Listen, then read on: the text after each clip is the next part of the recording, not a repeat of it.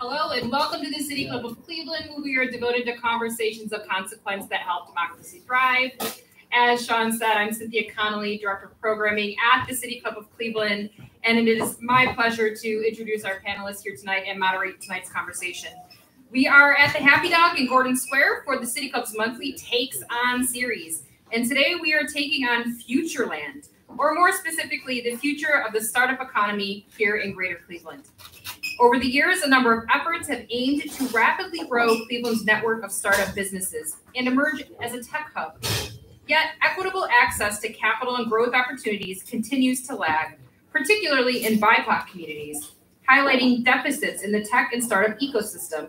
It begs us to ask what can be done differently to leverage the talent, grit, and passion of the next generation of Cleveland. Futureland believes that taking a homegrown approach should be part of the solution. They view their work as not just a conference, but a movement driven by entrepreneurs for entrepreneurs. Today, our panelists will discuss their thoughts on how to make Cleveland a leading destination for founders of color looking to build their startups in an environment where they can thrive. Joining me on stage is Cameron Jones, or Cam. He's the co founder of Montre. We also have Sharon Leeper, creative director in, uh, of Futureland, and Janice Saret, director and of community and employee employee employee engagement at MCPC. I thought I was going to mess up the M- MCPC part, but it was the other the other bit. Um, if you have a question for our panelists, you can text them to 330-541-5794. That's 330-541-5794. And you can also tweet them at the City Club and we will try to work them into the second half of the program. Members and friends of the City Club, please join me and welcome our panelists, panelists here today.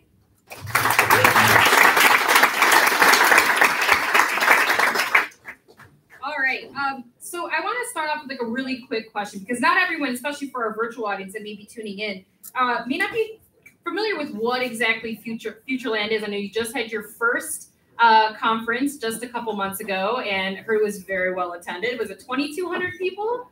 Yeah, about that. Yeah, that's that is amazing. Um, so maybe uh, Sharon, if you want to just talk a little bit about, um, you know, what is Futureland, and more specifically, why you think it was needed in the first place.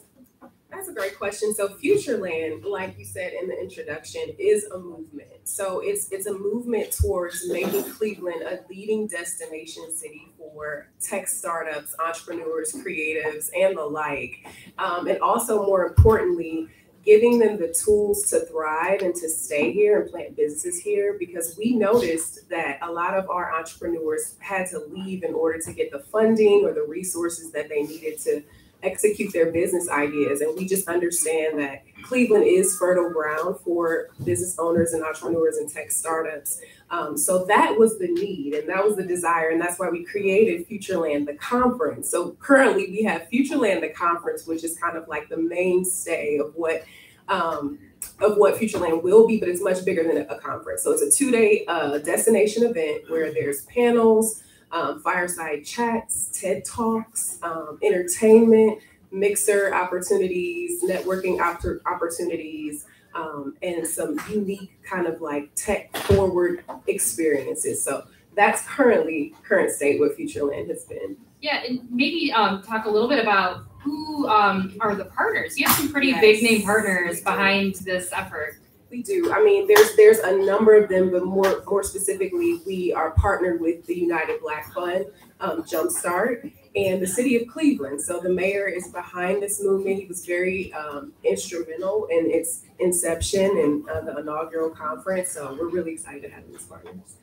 All right, and I guess a really quick follow up to that too is you know, we a lot of times we go to these conferences, we get really excited. There's some really great conversations. Can you touch on maybe like a couple of things that were like the big highlights of like outcomes and takeaways from that from that conference? Absolutely. So um, besides just um, the morale, like I think we underestimate how important it is just to have your spirits lifted and to feel hope, right? And so I think that that is kind of like an intangible takeaway that we got from the feedback from the conference. People were energized, people were hopeful, people we kind of uh, switched the dial and, and made people think about staying here in Cleveland. I would also say that there were some small businesses that got funding. So there's wow. pitch competitions as well. And so uh, a few businesses got a nice chunk of change to start their, their business or continuing their vision. So that was a great Do you takeaway. stay in touch with those businesses? We do, we oh, do. great. So it's like a little bit of a cohort now. They're just going through. Not, not, not quite, but that's definitely a part of future state. Got it. Got it. Um, so Cam, really quickly, I know that you were um, involved with Futureland uh, as a contractor, right? You were providing a service to the conference, right? Correct. Right, you're right about that. Want to describe what that is? Yeah, so um, I co-founded a, a tech startup called Montre. Um, it's a location-based um, media sharing app in augmented reality. And um, FutureLand reached out to us because they knew we had this uh, software and they wanted to um, put on an art show in augmented reality, augmented reality, um, as well as uh, you know a normal art show, but you could also see art augmented reality. And um, that's what we were contracted to do to um, moderate the content that was being posted. Hmm, that's great. Um, for that particular forum, I know when we were talking, you were saying about how you kind of went in there, you know, did your thing. You know, this is a contract, you have a job to do. But what kind of what kind of opportunities materialized from that conference for you? Uh, a lot of great exposure. You know, um, we were on the news a couple times. Uh, we were just featured in Cleveland uh, Magazine uh, on the, the February issue. Um, a lot of networking, uh, people, you know, just interested in our application, getting good feedback, um, and also, you know, just gaining new users and, and you know what they would like to see in the app also. That's awesome. That's really great. So it's providing opportunities for the folks that are working with the conference too. Um, I want to go over to Janice really quick because uh, Janice, you work in the the uh, investment side, right? You're you're almost like a sponsor, an investor in the conference. You want to talk a little bit about your role? Yeah, so MCPC was uh, one of the lead sponsors for the event at FutureLand. Uh, MCPC is an IT uh, consulting company, so we focus on cybersecurity, uh, sustainability. We focus on endpoint management. So um, there's some um, mirroring relationships and uh, um, initiatives that we found in common with FutureLand. So we thought it was a great partnership to come in and support them as well.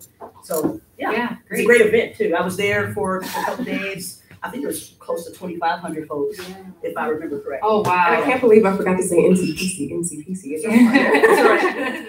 You're here. You're well, well represented. Um, so, what encouraged um, your company to get involved and invest? Right. I mean, there's a number of things that you could you could invest in and you could focus on. Why Futureland? And we do, right? Um, one of our, um, our corporate values is community commitment, right? And so we felt that this was a great opportunity to put our, literally our money where our mouth is, right? So um, we felt that um, just the energy and the um, objectives of Future Land kind of fall in line with what MCPC is looking to do, which is, you know, keep top talent here in Northeast Ohio.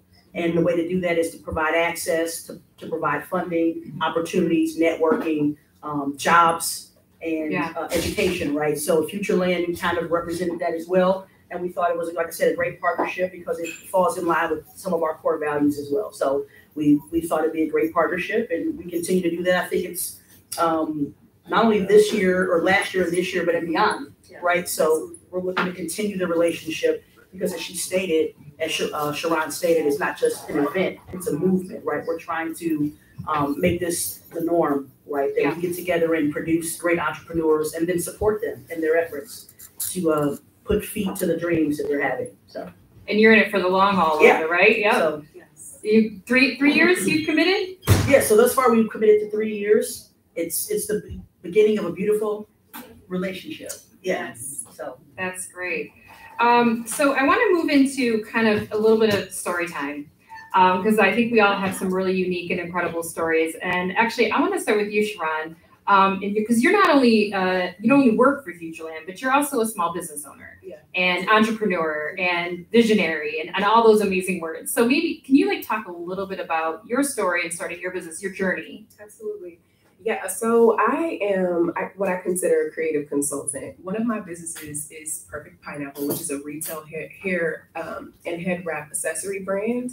And that's kind of like near and dear to my heart because it was founded on a promise that I was um, asked to make to my grandmother who died of cancer. And so she lost her hair. And so I started this business creating these wraps to protect, you know, her sensitive scalp, um, to make it easier for people with textured hair to wrap their hair and protect their hair at night because textured hair folks have unique needs and um, and, and, and length retention. And so that's why I created that brand. But outside of that, my passions lie in all things creative. So um, trained in graphic design and marketing, um, done wardrobe styling for magazines, um, model on the side, and also do consulting and creative direction. And so when I put all of these skills together, I started to get tapped on the shoulder for different creative projects. And I kind of formed this creative consultant role or this creative director role where I'm putting these pieces together in a unique way um, to service needs of nonprofits or other small business owners. But in my journey with Perfect Pineapple, which is they're handmade, so the manufacturing piece is a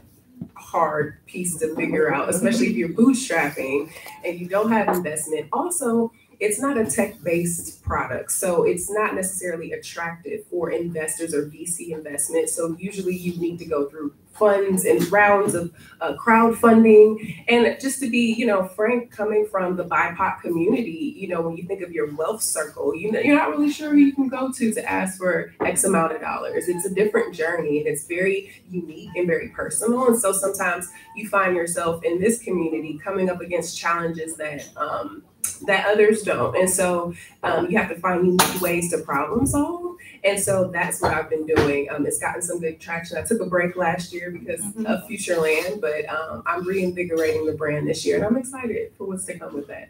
That's great. Kim, let's hear your story. Uh, the story of how we started Montre. Absolutely. Uh, uh, we started it um, by uh, me, um, my partner Ike, who's sitting over there, and uh, Stephen Pruitt. We linked up at the University of Akron, just started to talk about different um, different ways we could share media in, you know, a new creative way. And I had cre- created a demo app. It was uh, drawing in augmented reality and then from there we just started to build on that and um you know Montre came about and it's not really like anything else so it's not like i can say um it's like facebook or it's like instagram it's um its own thing brand new platform uh there's nothing out there like it when you were going through high school, I mean, was there any like particular classes they gave you? Like, was there anything that like prepared you for that? Where, where did this just come out of the blue? Like, where where did this interest come from?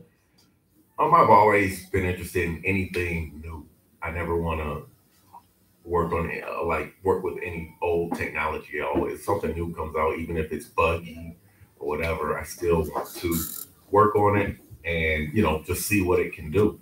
And uh, like sharon uh, i have training in graphic design. I got my degree from um, the university of akron.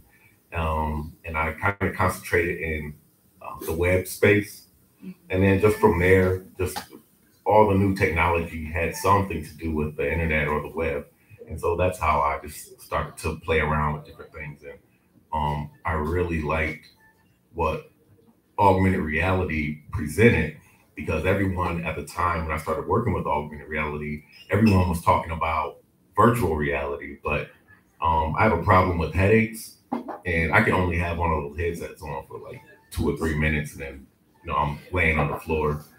Augmented reality is like Pokemon Go, right? Where you like have your phone, maybe like Right. It- your phone is the window to, you know, seeing anything in augmented reality. While in virtual reality, you have to have on a headset. Yeah, yeah, guys. I definitely have done like the Target app where like you see this in your room, you like Right, pull yeah. your phone up and you can see like a couch Yep. in your room. So that's that's your jam. That's awesome. Um, I want to talk a little bit about um, kind of you know you working at Futureland, right? You're, you're you're providing this augmented reality. You have these apps. You're providing this service, and and for you, Sharon, and also maybe you uh, too, Janice. Um, the importance of being able to contract out to BIPOC businesses. Um, I know, like for my community, for the Native community, one of our initiatives, one of the national organizations I work with, is trying to get more, you know, BIPOC individuals in these positions, in these businesses, growing these businesses. So when we contract out or we put out a bid, we can get some strong candidates back. And as it stands, there are very few like indigenous um, you know, businesses that people can pick from. Um, you know, what is it, you know, what is the state right now of kind of having that, you know, that, that pool of candidates, you know, to pick from? Is that something that Futureland's aiming to grow and build? I would say that's definitely an objective for sure because it, you know it's for all entrepreneurs and uh, you know the spectrum. However, there we we found a statistical need for the BIPOC community to be serviced by this um, initiative, and so I think it's super important to empower um, Montre and other found, tech founders of of color and in the BIPOC community um, because it's just difficult. Like we, there's not a running list. This is, there's, it's not a pool or a plethora of people that we can choose from. But we actually want to discover, or there may be, right? So this is also a discovery tool to discover who is out, here innovating, who is out here actually creating things um, that we just don't know about because we don't have exposure. So this is very much um, a vehicle to seek out the the the new uh, and and shiny and talented Yeah. entrepreneurs.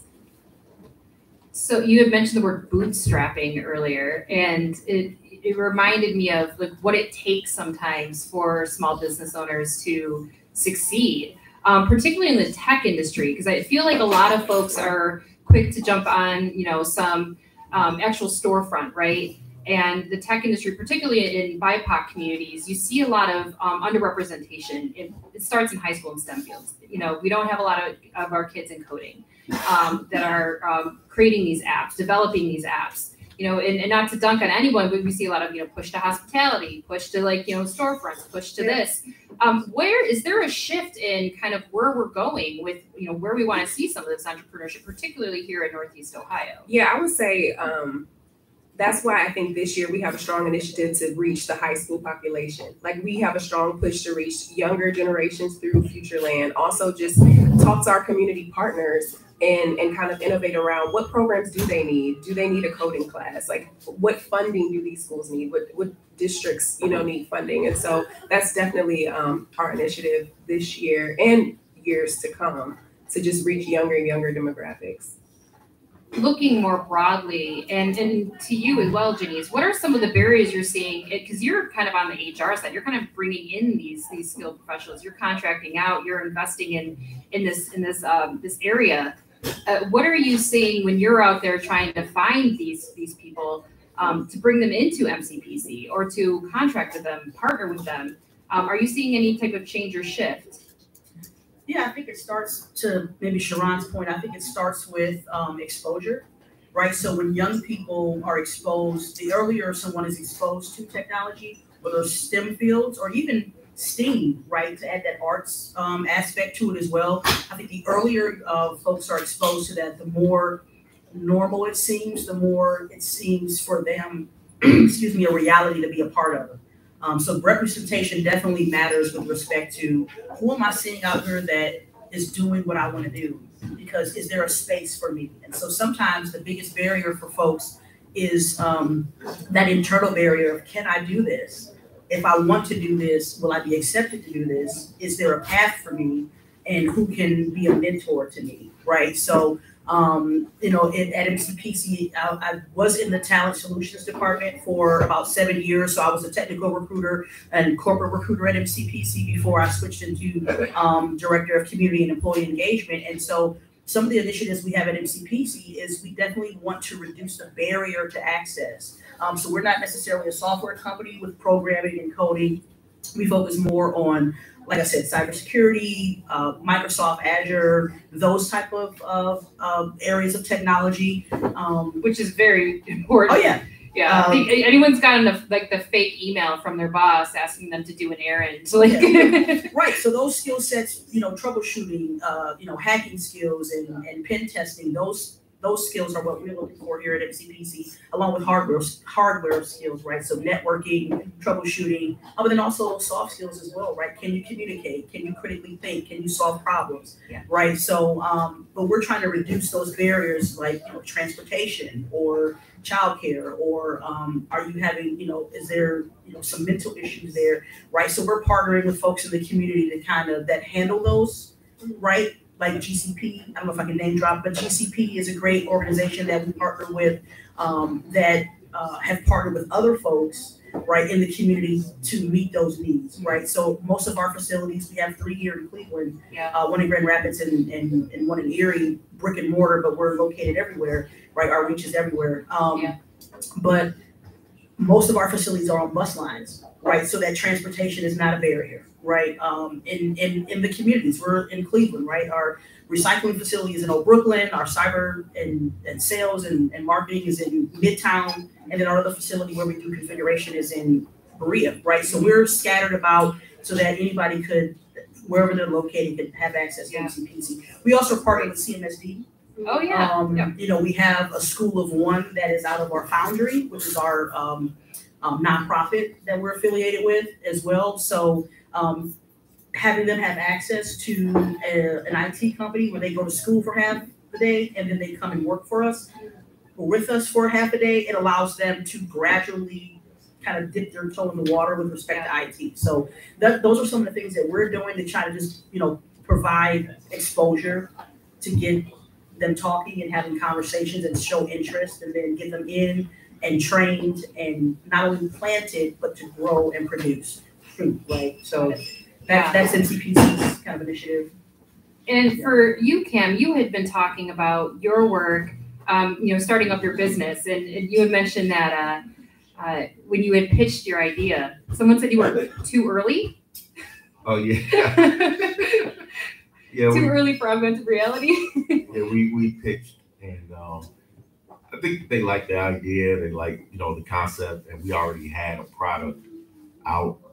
Um, but they just said that we were too early, you know, in the augmented reality space for them to It's here in Cleveland, right? Here in Cleveland. Yeah, right here in Cleveland, and um, you know, it just makes me think about people on the West Coast, people on the East Coast, when they go to get funding.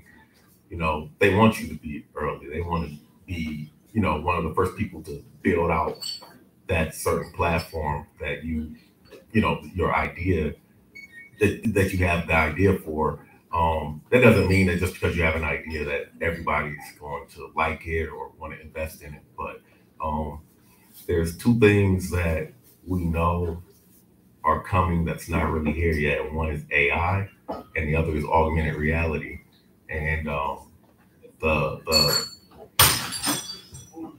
the payoff for augmented reality is just tremendous. I think by um, 2030, it's it's slated to be worth about 200 billion dollars or something like that.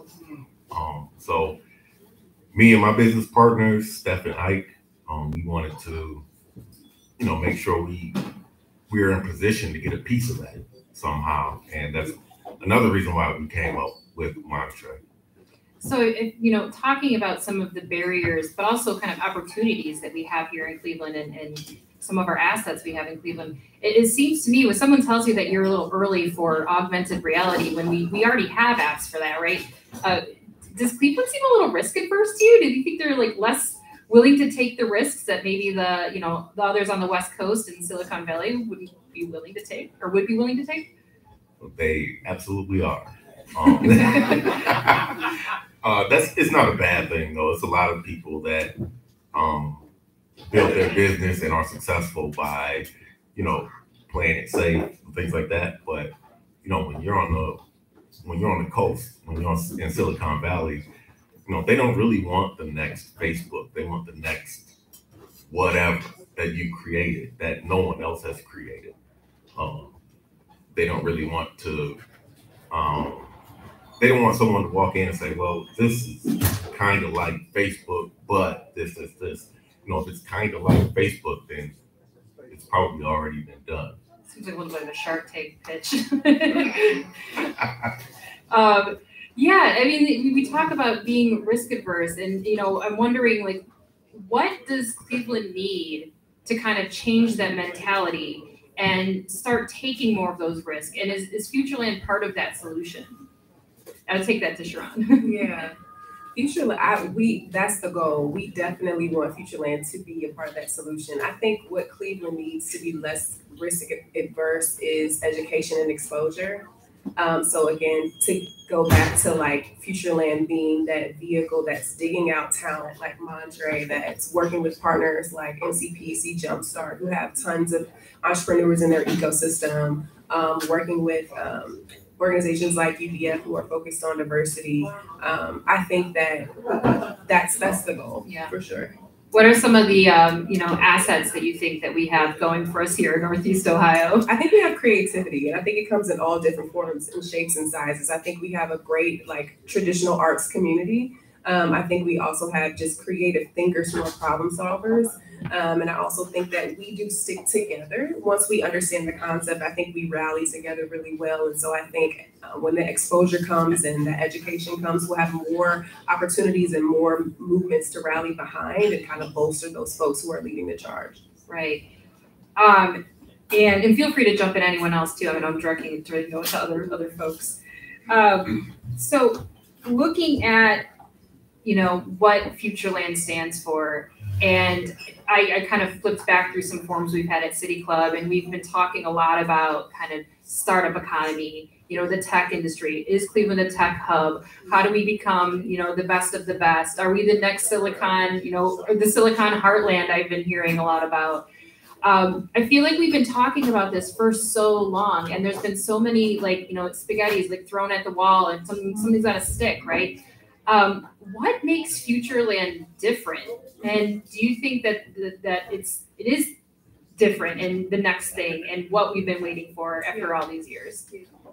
I just say disruption and um, being unconventional in our approach. I think with our activations, I think with the teams that we're hiring, it's a really for us bias movement. And we we haven't seen that here. So we're really going into the trenches of current entrepreneurs in the ecosystem in different fields of expertise and getting their opinions on what they want to see. We're not trying to go from top down, but we're going from bottom up. And I think that that's what makes this different. And it also brings a sense of freshness because there's a relatability to the people that we're trying to uh, put in leadership and, and lead the charge. So it's not just myself and um, the other executive committee or founding partners, but it's also the community leaders that the, the business owners that are currently doing the work in their in their field that will be a part of this movement, not just the conference, but a part of this movement as we grow Cleveland as an ecosystem. Yeah, and we're gonna get to audience questions here in um, a couple minutes. Uh, just giving you all a heads up. Uh, but I want to stick with you really quick, Sharon, because um, you had mentioned, you know, that we're our we have these amazing assets, we're innovative, we're great. From the 2020 conference, what are some of the things that have come from that in particular that you wanted that that is just ready and raring to go? Like, what are some of the things that you're focused on? You said education, getting into, into CMSD schools. What are some of those other topics that have come out of the conference? Um, I would say investing, investing in businesses. We really want to get cash into the hands of founders so that they can execute on their business plans. We just want to see these businesses grow. So if we talk about, hey, we want to discover and harvest these founders, then we need to empower them with the tools to actually make their dreams successful. So there's current pitch competitions that are happening. There's conversations of maybe one large pitch competition, um, trying to enlarge the pot of money that we're giving away to founders so that they feel like they actually can really make uh, get traction with the money that they're giving that they're given not just like ten thousand dollars here but maybe you know fifty thousand dollars like really truly like empowering these entrepreneurs to build out their visions and then hopefully bolstering the Cleveland economy so that there's more money in the city of Cleveland to play with. There's we understand like what makes us different than a DC or an LA or um, a San Francisco is just the amount of jobs and the amount of money that's you know pulsating through the city. So we we feel like we have the potential in raw materials to be that in the ideas of our entrepreneurs, but we we need to again we need to put our money where our mouth is. We need to actually empower them with finances and, and investment.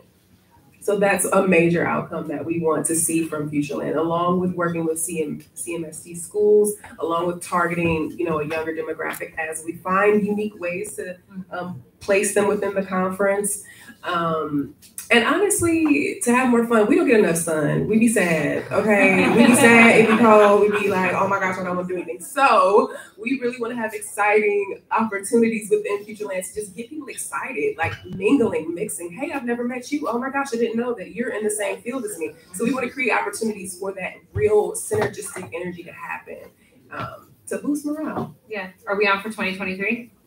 Oh yeah, When is it? that's why we're here. okay. So the date is Oct- well, the dates that we have October fifth through seventh.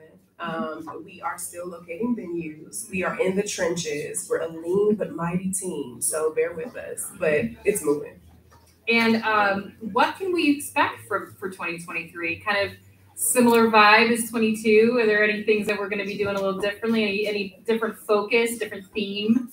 I don't want you to spill the beans. I was but... gonna say you're gonna have to go to www.futurelandclee.com and just stay connected. I would just say the best way to stay um, in the know with all of our updates is to follow us on social media, on our Instagram, um, on our LinkedIn page, and also just go to the website. So I'm not gonna drop the sauce, but it's coming. It's coming. and It's coming um, in a real amazing way. Um, thank you for, for being on this panel and thank you for coming to the Happy Dog and talking about Before you get started there, Sean, let me uh, let me let me uh, tap the, the virtual audience really quick. Um, we're about to begin the audience Q and A. Uh, for our live stream audience, I'm Cynthia Connolly, Director of Programming at the City Club and moderator for tonight's conversation. And joining us on the panel today is Cam Jones, co-founder of Montre, Sharon Leeper, Creative Director of Futureland, and Janice Surratt, Director of Community and Employee Engagement at MCPC. Um, if you are with us here in person, as uh, Sean said, feel free to line up and ask your question.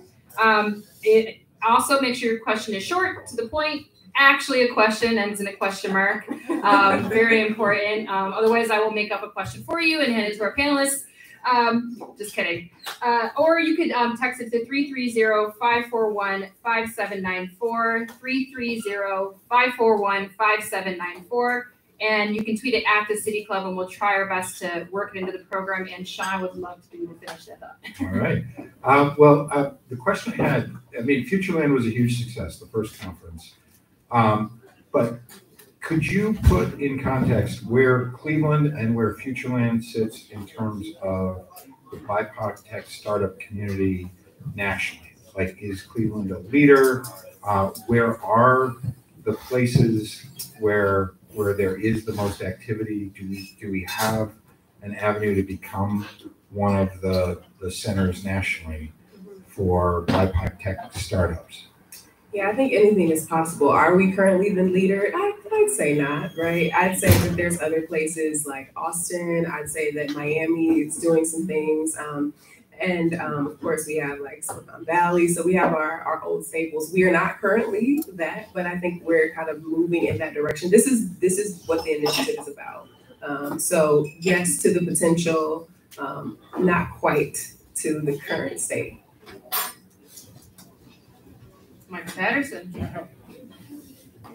Okay, here it comes. Um, are you collaborating at Futureland with, um, I imagine there's a lot of international talent. Are you, um, are you focused, is one of your focuses on bringing international talent to Cleveland and having it work with you?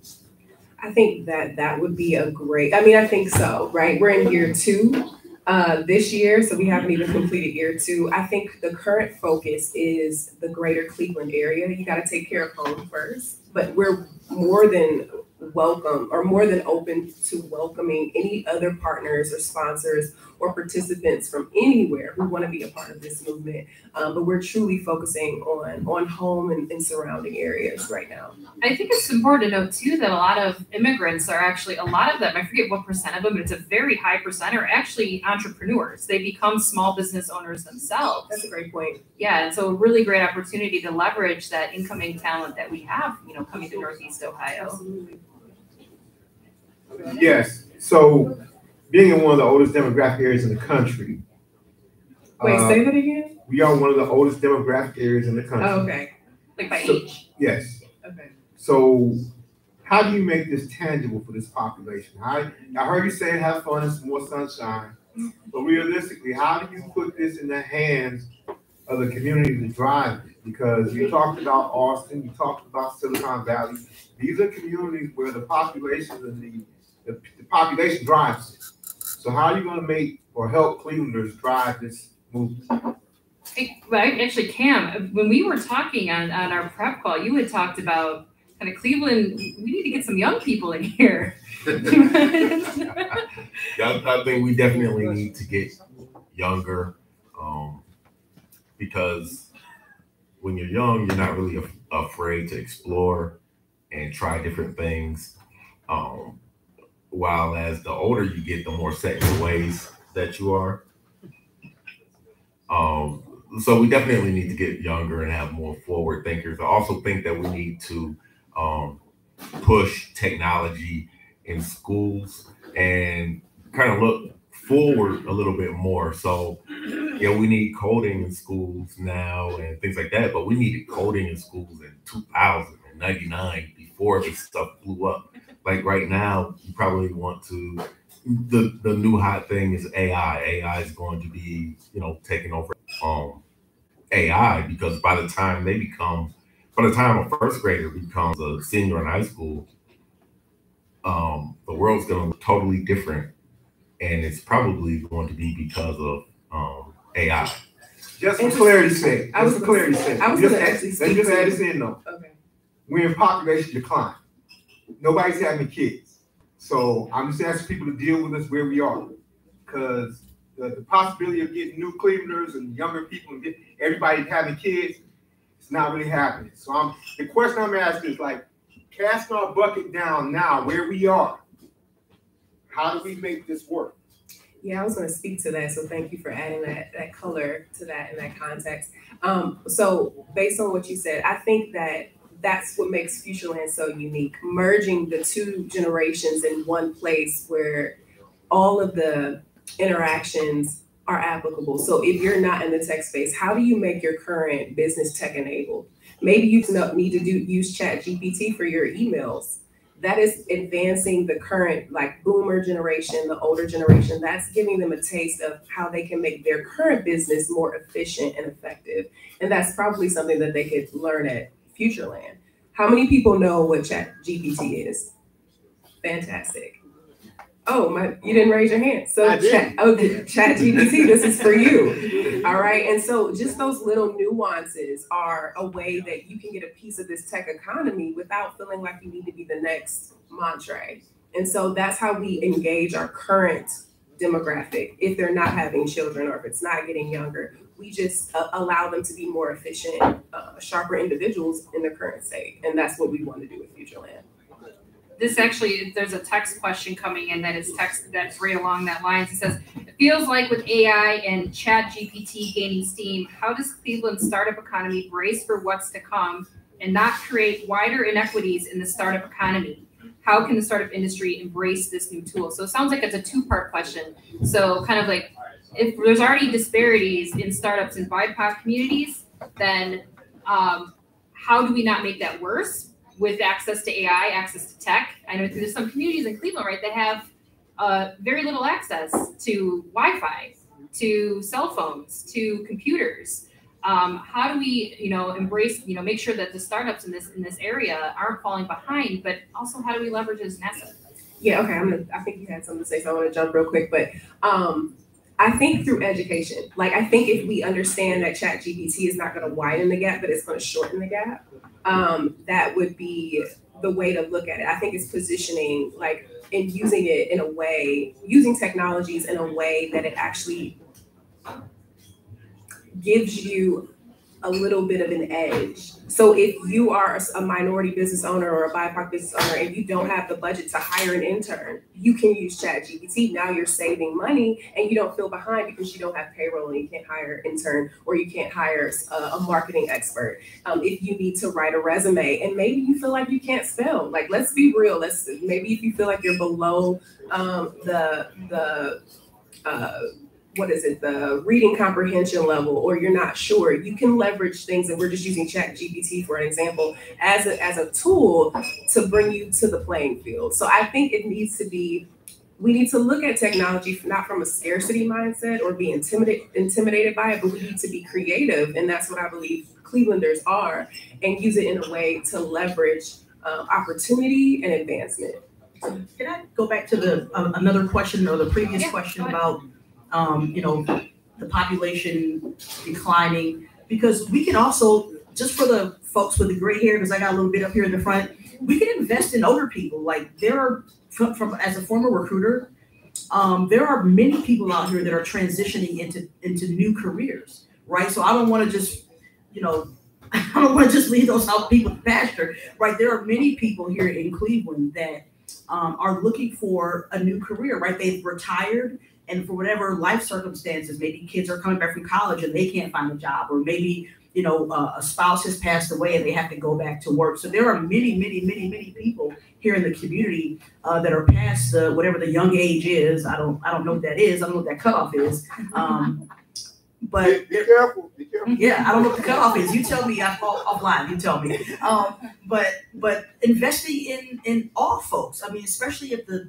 uh, population is declining, we don't want to leave anybody on the sidelines because they they don't meet a certain criteria, right? I mean, that's the problem, right? People are people are on the. I gotta thank you in the audience here, right? I think that's part of the problem is that people have been marginalized based off whatever characteristics you want to name and that's what FutureLand is about is is reducing that marginalization and coming together as a people group and saying how can we successfully create our own ecosystems to be creative to be expressive to be um, um, the groundbreaking force to take us to that next level right? And so i don't want to discount anybody. Um, i want everybody who's interested in it to um, to raise their hand and say, what do I have to do to get there? If you know, I'm, my kids are talking about this, or my neighbors are talking about this, what does it mean, and how can I invest? I mean, with with, with TikTok and YouTube, anybody can learn anything if they got enough time, right? And so I don't want to discount people that are already here in our community. Um, so I just want to go back to that. And also the great resignation. I mean, it wasn't just young people leaving their jobs. It was, a mostly cross- people. It was mostly people that were like five years out of retirement saying, you know what, I'm done. I got enough in my four hundred one k. I'm gonna, I'm just gonna, you know, do something different, right? They wanted to transition. It wasn't just quitting. It was like I'm gonna do something different because I've reprioritized um, my life and I understand what's important. And I've, I've always wanted to have my own business. I've always wanted to go travel and do something. I've always wanted to partnership and do these things. So um, don't discount the. Those are fresh batch entrepreneurs. not- Exactly. I mean, what did KF? Didn't the guy start KFC when he was like sixty years old or seventy years Colonel old? Sanders. Yeah, Colonel Sanders. He started at like sixty-eight. You know. Wow. Um, That's a great example. yeah. So anything's possible if you have the mind and the initiative to, to do it. So. Next question. The um, emphasis on technology is important, but uh, there are many, many businesses fail because no one knows how to manage businesses. Business management, uh, marketing, um, finance, not acquiring money, but keeping the books properly. Um, You need a really good, solid core of people who not only have those skills, but have those skills that work in a technological environment, technological enterprise. Uh, I moved here in October, so I'm not, aw- I, I don't know the answer to this. I'm wondering, is there a cadre of adequate management in this community to help folks once the initial excitement, the first two, three years where everything's just wonderful, and then suddenly they discover they don't know how to manage their payroll systems? Yeah, great question. So that is what um, we're doing in building FutureLand, the, the movement. And so those educational portions and sections of FutureLand will go over finances, investment, will go over operations. And we're also partnering with organizations like uh, Tri-C Corporate College to kind of potentially um, leverage some things that they're doing with an entrepreneurship center that's kind of new and up and coming that speak to um, specific tracks that speak to exactly what you're saying. So financial track, how do you do it from end to end? If you're just starting a business, what do you really need to know? What type of tools do you need to have?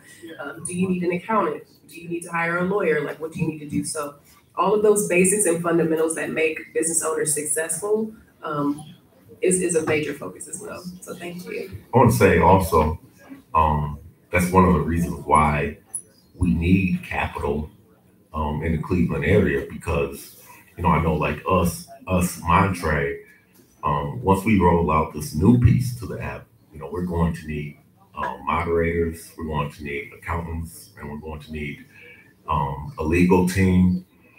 You know, just if you want to get an account, an accountant and pay them you know, fair, you know, eighty, ninety thousand, eighty, ninety thousand dollars a year, and that's probably on the lower side.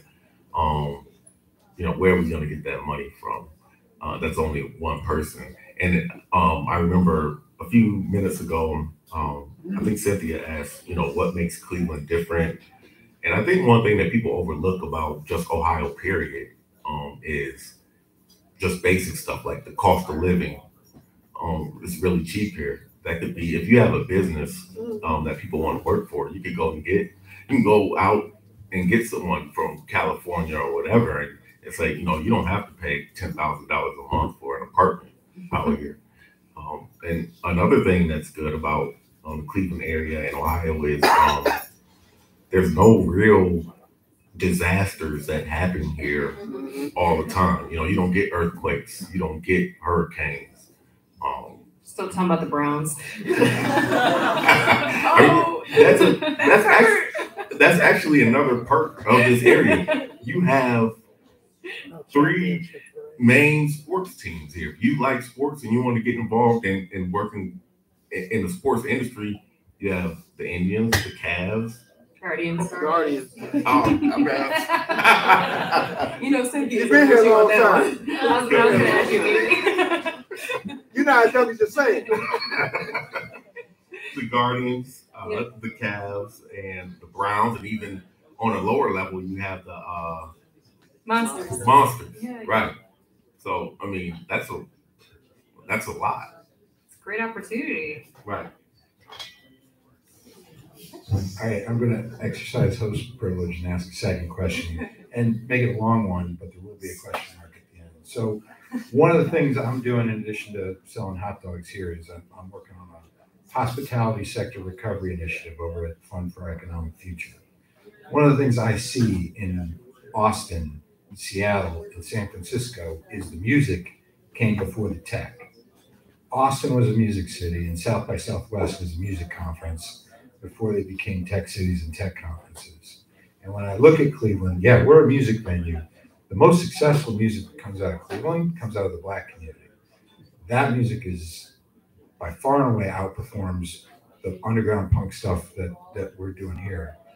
What's the opportunity and how are you thinking about taking advantage of that connection between tech and the creative side? Now, you, you, you were able to do the art and the augmented reality for the conference, but in terms of music, um, is there an opportunity there based on the talent that we have here? And is that something that you considered or are willing to add to the mix? I mean, that's amazing. I'm so glad you brought that up. We actually did have a concert last year. Um, and we actually grabbed Jade Nova, who's homegrown from here, uh, Duran Bernard, and all of our talent was from Cleveland, and it was R and B and a little bit of hip hop as well. So thank you for drawing that connection. We do. So um, if you guys are not aware, Forbes will also be here in October, and so we are kind of positioning ourselves along, you know, in in that vicinity in that time frame. And they have they're planning to do a major major concert. So we are debating if we're going to have a concert. Um, but we do consider the music and the arts of sector of entrepreneurs is, is a significant sector of entrepreneurs and we're excited to figure out how we're going to bring that in this year. But last year we did incorporate that, and we incorporated that through our ART show, our augmented reality show. We had DJ, uh, DJ Homegrown, she's really really good, and um, we had the talent for the concert. So yeah, we will be thinking about that. But I'm glad you made that connection. I had a I had a question um, come in a little bit earlier, and I'm going to kind of add to it because it was about um, uh, the word grit uh, that was that is used a lot as entrepreneurs, right? Um, you're expected to be gritty. You're expected to self sacrifice, put in those hours, right? You know, everyone's talking about, oh, I was up till whatever. I'm, I'm pulling 60 hour a week, but you know, it's the hustle, it's the grind. Um, the question is, there's a fine line between a hustle and grit versus not receiving the support that you feel you should be given to make startup life easier and equitable. So the question that was given to me was, what would have helped you stay on the productive side of that line? So you could spend time with your family, I'm assuming, right? And, and, and do the work that you would like to do. Yeah, do everything and, and get the support you need. Where do you think that line is and how do you think they can be better at it?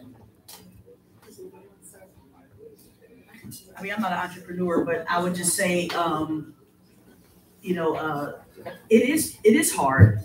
You do have to grind because, um, I mean, America was, was, is a place where with the right access and opportunities, um, you can, you can make your dreams come true. But the challenge is, is, um, how do you make those connections, right? How do you get a seat at the table to, um, have access to those funds, right? And I think with respect to, you know, what you're talking about here, it's, that's, that's the challenge, right? Is how do you, um, survive? And I think to Sharon's point of people that are already in business, partnering with those up and comers, it's almost like as they're moving forward, they're reaching back and helping that next generation come up. And I think that is probably one of the things that's maybe missing, um, or um, not necessarily missing, but needs to be on a bigger scale of folks that have already been successful.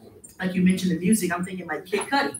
He was, you know, I'm not trying to put him on blast, but uh, he's a very successful artist. You know, um, can we partner with him? Or, you know, there's a lot of stars that have come from Cleveland and have made it successful in that community. Um, how do how do they come back and help and assist and partner? Right. I think a lot of times um, that could be an avenue of funding and partnership that maybe we haven't tapped into or hasn't been tapped to and explored, and, and, and maybe it has been. I don't know. Again, I'm not an entrepreneur. I work in an IT company, and, and you know, but um, I think it's a challenge because it is a sacrifice. You know, you're putting your dreams on the line, you're putting your time on the line. It takes, it does take grit, it takes time, it takes focus, it takes sacrifice. But that's why we, that's why funding is needed so that it doesn't become so detrimental that you lose your mental health, you lose your family, you lose your confidence, and then you fail. Yeah. Right? We, we, we want people to be successful, which is why Future Land was was created. Right? It was just like, hey, we have all this energy, we have a dollar and a dream, but we need more than a dollar, Yeah. Right. right? So And I think I can speak to, to burnout, you know, like I think that I've definitely experienced burnout. Like I spoke to just kind of putting my, my own first, you know, business on hold, um, just to reevaluate. So I would say my own personal evaluation is having a clear vision of what you want to do and then setting boundaries and sticking to those boundaries and learning to trust yourself that that you'll stick to those boundaries. But like, you know, Janice is saying, like, you can't avoid the grind. I mean, you just can't avoid it. It's your baby. It's like having children. And if they're hungry, it's just like, oh, I'm tired. You can just be fine. Go to sleep. Like, you can't do that.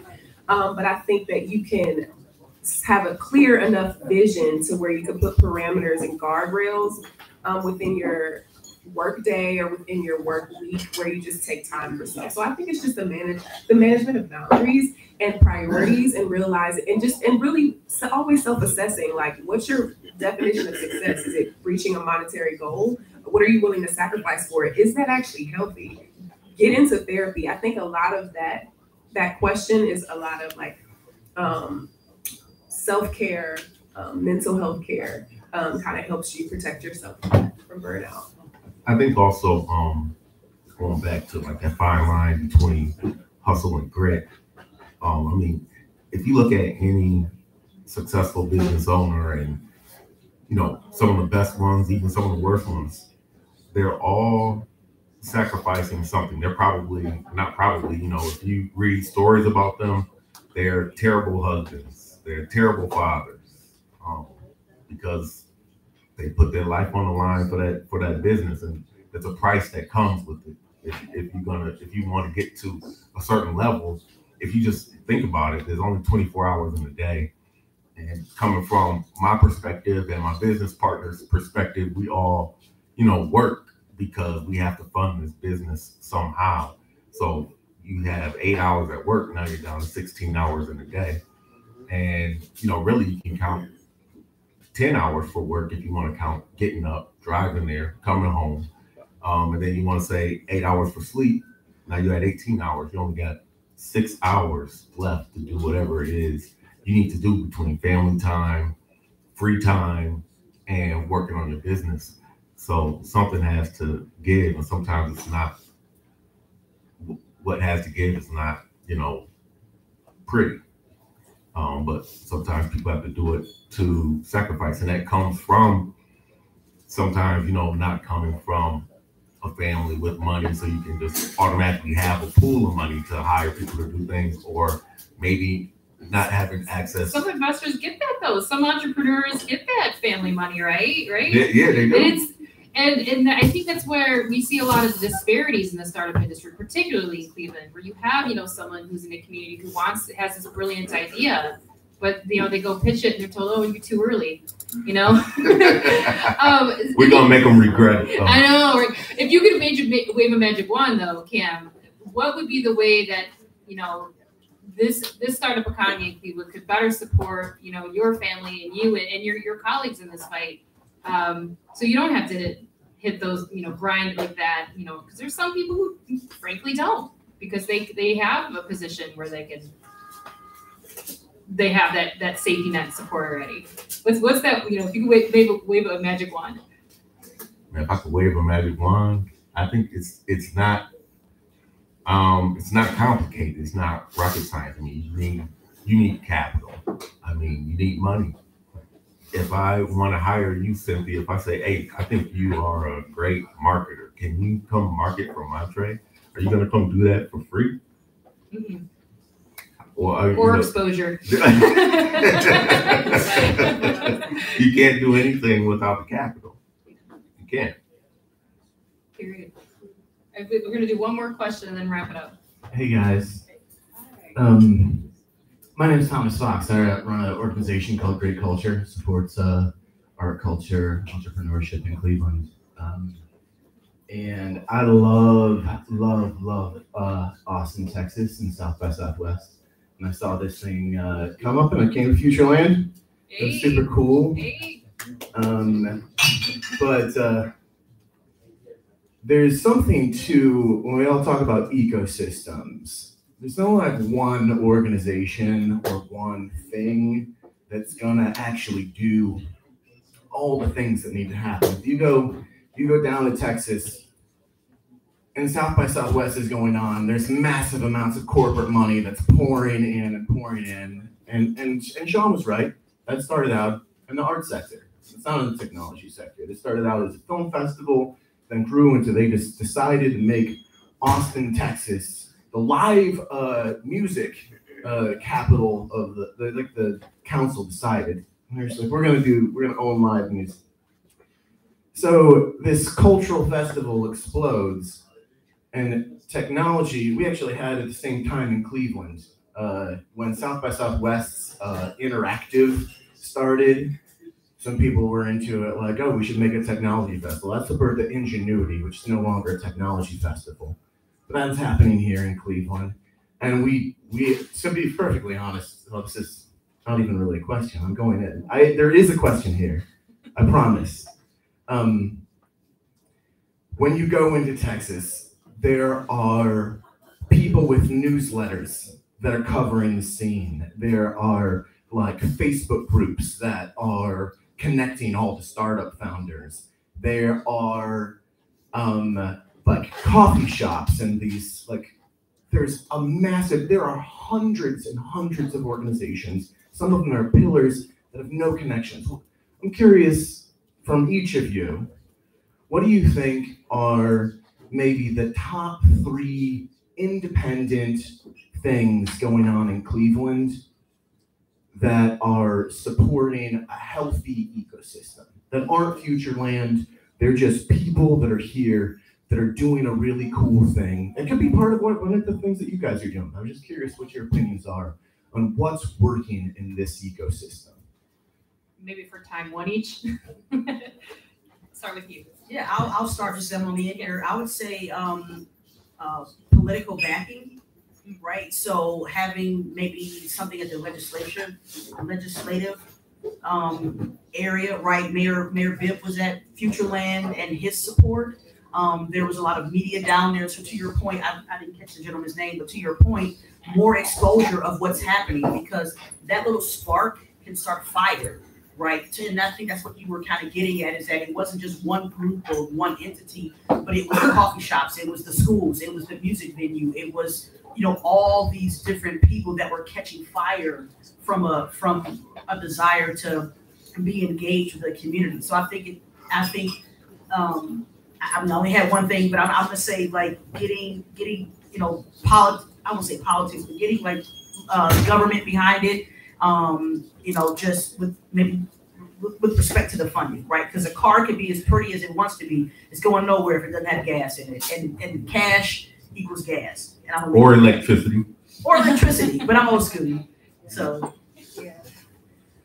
I would say the work that, and I, I was sitting here trying to think of the name, he's gonna kill me, but the work that Quentin James and Stephanie James are doing to elect, um, black officials. And I cannot remember the name of the organization. I can't believe it escapes me, but the work that they're doing to elect black, black officials all over the United States is phenomenal. They just had, they have concerts, like they had Nas perform, like they're throwing um, influencer brunches and, and dinners and, and, you know, rallying together, you know, people and, and officials in the city to just promote diversity um, in the things that matter most, which is our lawmaking and our, our, our judicial system. So, um, yes, I might even give that name to you when I, when I remember, because that's a definitely an organization that's doing phenomenal things and should be supported. this city. Collective PAC, yes, and I love Collective PAC, Collective PAC, Collective PAC, Collective PAC. I think um out here we have a lot of creatives. Um, but I do want to say one thing about um when the guy was talking about Austin. And I think we have to be careful uh, to not try to copy one for one something else that someone has done. We need to make it our own. Um, it goes back to just you know what we were talking about with Montre. You know, you know we can't compare to anything else because there's nothing really like it. Um, and I think that people like that. Once they catch on to, hey, you're copying off on this or that, it kind of turns people off a little bit. Um, and I think we have enough creative people here to take some of the things from Austin or San Francisco or Miami and then put our own spin to it and remix it to however we want to do it and what makes it work here. Absolutely. Friends, our panelists, thank you so much.